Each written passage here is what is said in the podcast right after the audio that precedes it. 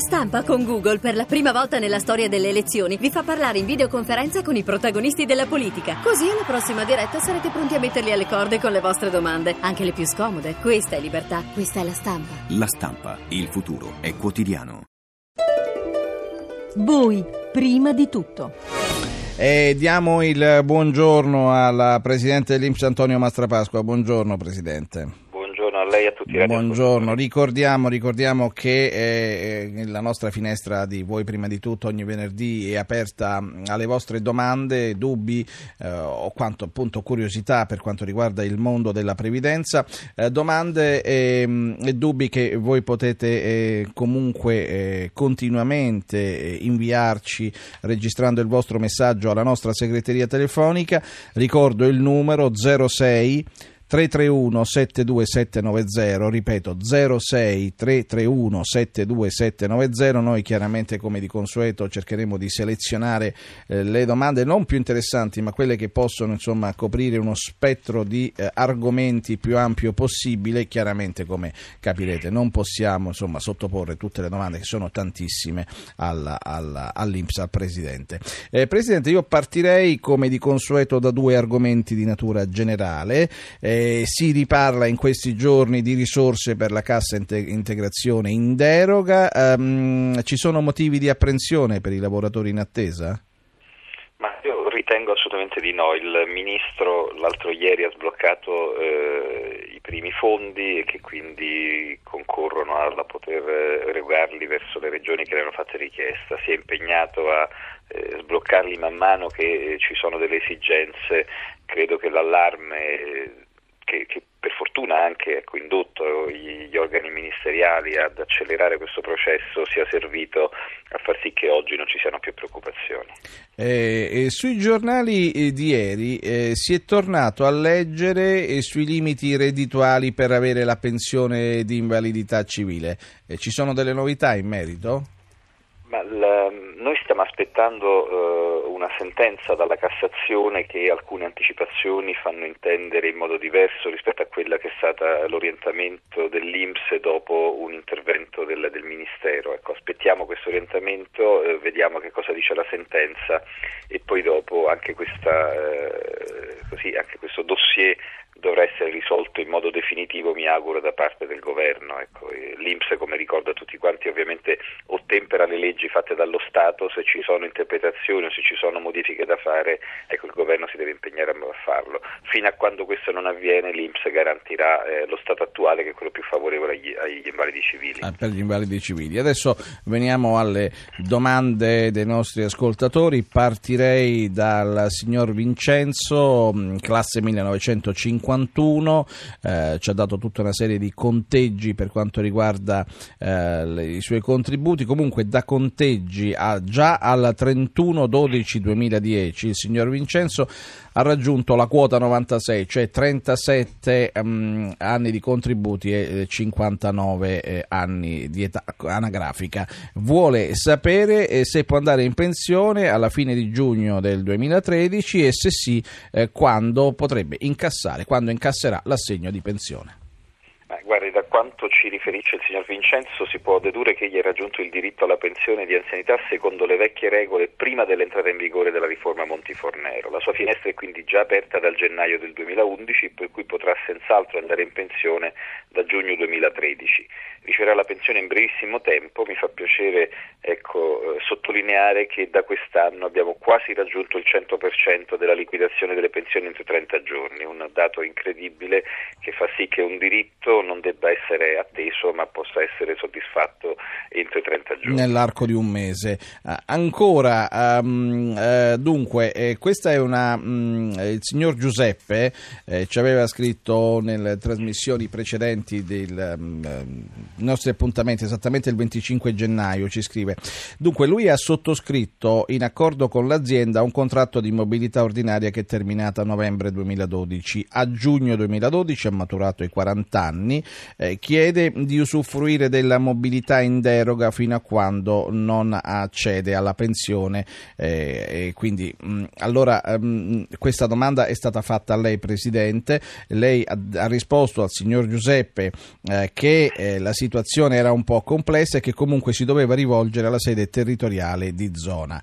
Il signor Giuseppe ci ha riscritto e ha detto nei giorni scorsi eh, è andato nell'ufficio territoriale di zona, l'Inps ha respinto la domanda di deroga alla mobilità ordinaria che ha presentato e chiede a questo punto per quale motivo non um, riesco neanche l'Inps riesce a far luce sulla mia situazione. Eh, insomma, eh, possiamo dare qualche indicazione in più al signor Giuseppe? Signor Rao eh, dovrebbe rientrare tra i salvaguardati e la decorrenza della sua pensione dovrebbe essere giugno 2013, quindi tra eh, quattro mesi. Le prime 25.000 lettere per coloro che fanno parte del primo gruppo sono già partite e nel corso del mese saranno spedite anche le restanti per completare il primo contingente di 65.000.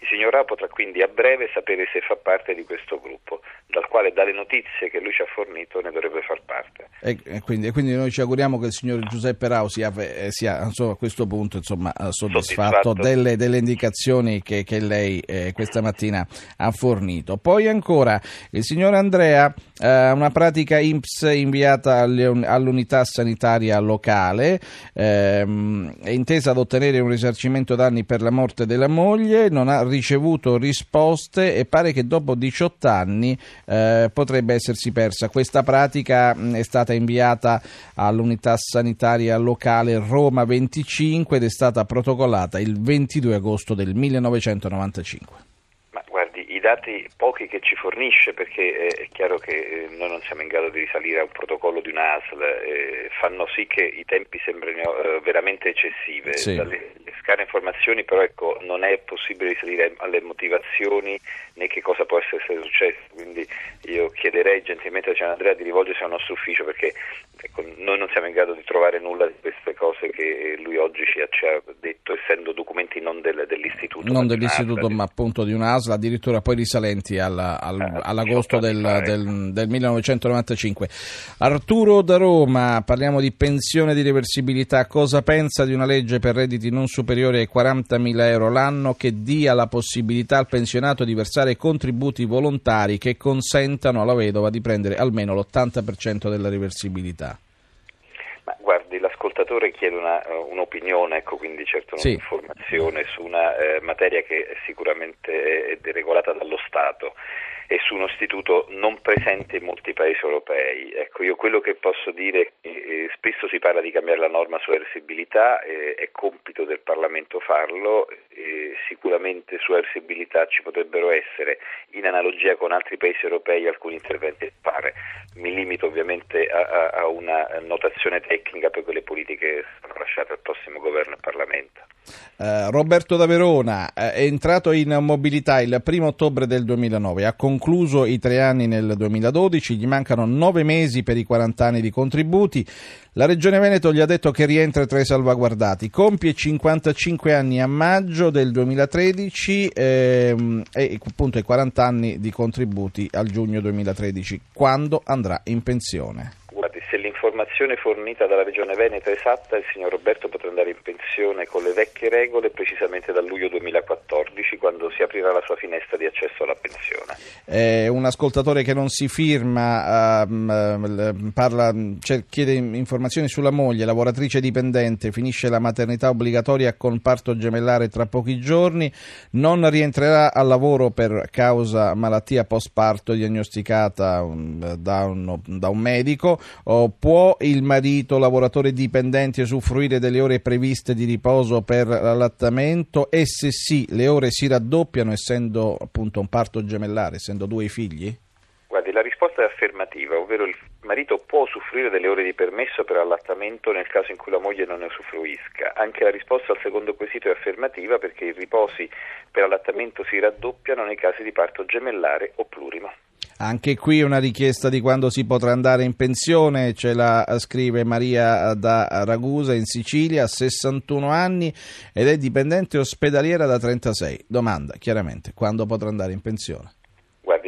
Maria non ci precisa il tipo di rapporti di lavoro né se 61 anni li compie nel 2013 o se li ha già compiuti lo scorso anno. Proviamo comunque a darle una risposta ipotizzando che abbia 61 anni nel 2013 e se la signora è dipendente privata potrà andare in pensione di vecchiaia nel 2015 eh, quando invece saranno richiesti 63 anni e 9 mesi. Se invece è dipendente pubblica potrà andare in pensione di vecchiaia nel 2018 a 66 anni e 7 mesi. Sia come dipendente pubblico che privato potrà avere la pensione anticipata nel 2018 con 41 anni e 10 mesi. Ovviamente abbiamo noi ipotizzato alcune cose che la signora non ci ha detto. Non, esatto, dobbiamo solo lavorare sul campo delle ipotesi. Eh, siamo in eh, chiusura, ultima domanda. Eh, Silvano, classe 1951, è andato in pensione nel, a gennaio 2010 con 58 anni di età, 35 45 di contributi. Il 31 dicembre 2012 gli è stata revocata la pensione per una sentenza del Tribunale che gli ha tolto dei contributi che l'Inps gli aveva attribuito per lavoro nero. Può pagare i contributi volontari per sanare questa situazione e quindi riavere la pensione? Ma guardi, i contributi volontari possono essere usati solamente a copertura di periodi futuri rispetto al momento in cui si richiede l'ammissione ai versamenti e quindi non possono mai riguardare periodi passati. Eh, grazie Presidente Antonio Mastropasqua questa mattina di essere stato con noi, c'erano anche insomma, altre domande ma gliele, gliele gireremo eh, alla prossima settimana, le auguriamo una buona giornata, eh, chiaramente buon, buon lavoro, a risentirci a venerdì prossimo. Grazie, grazie a lei, grazie.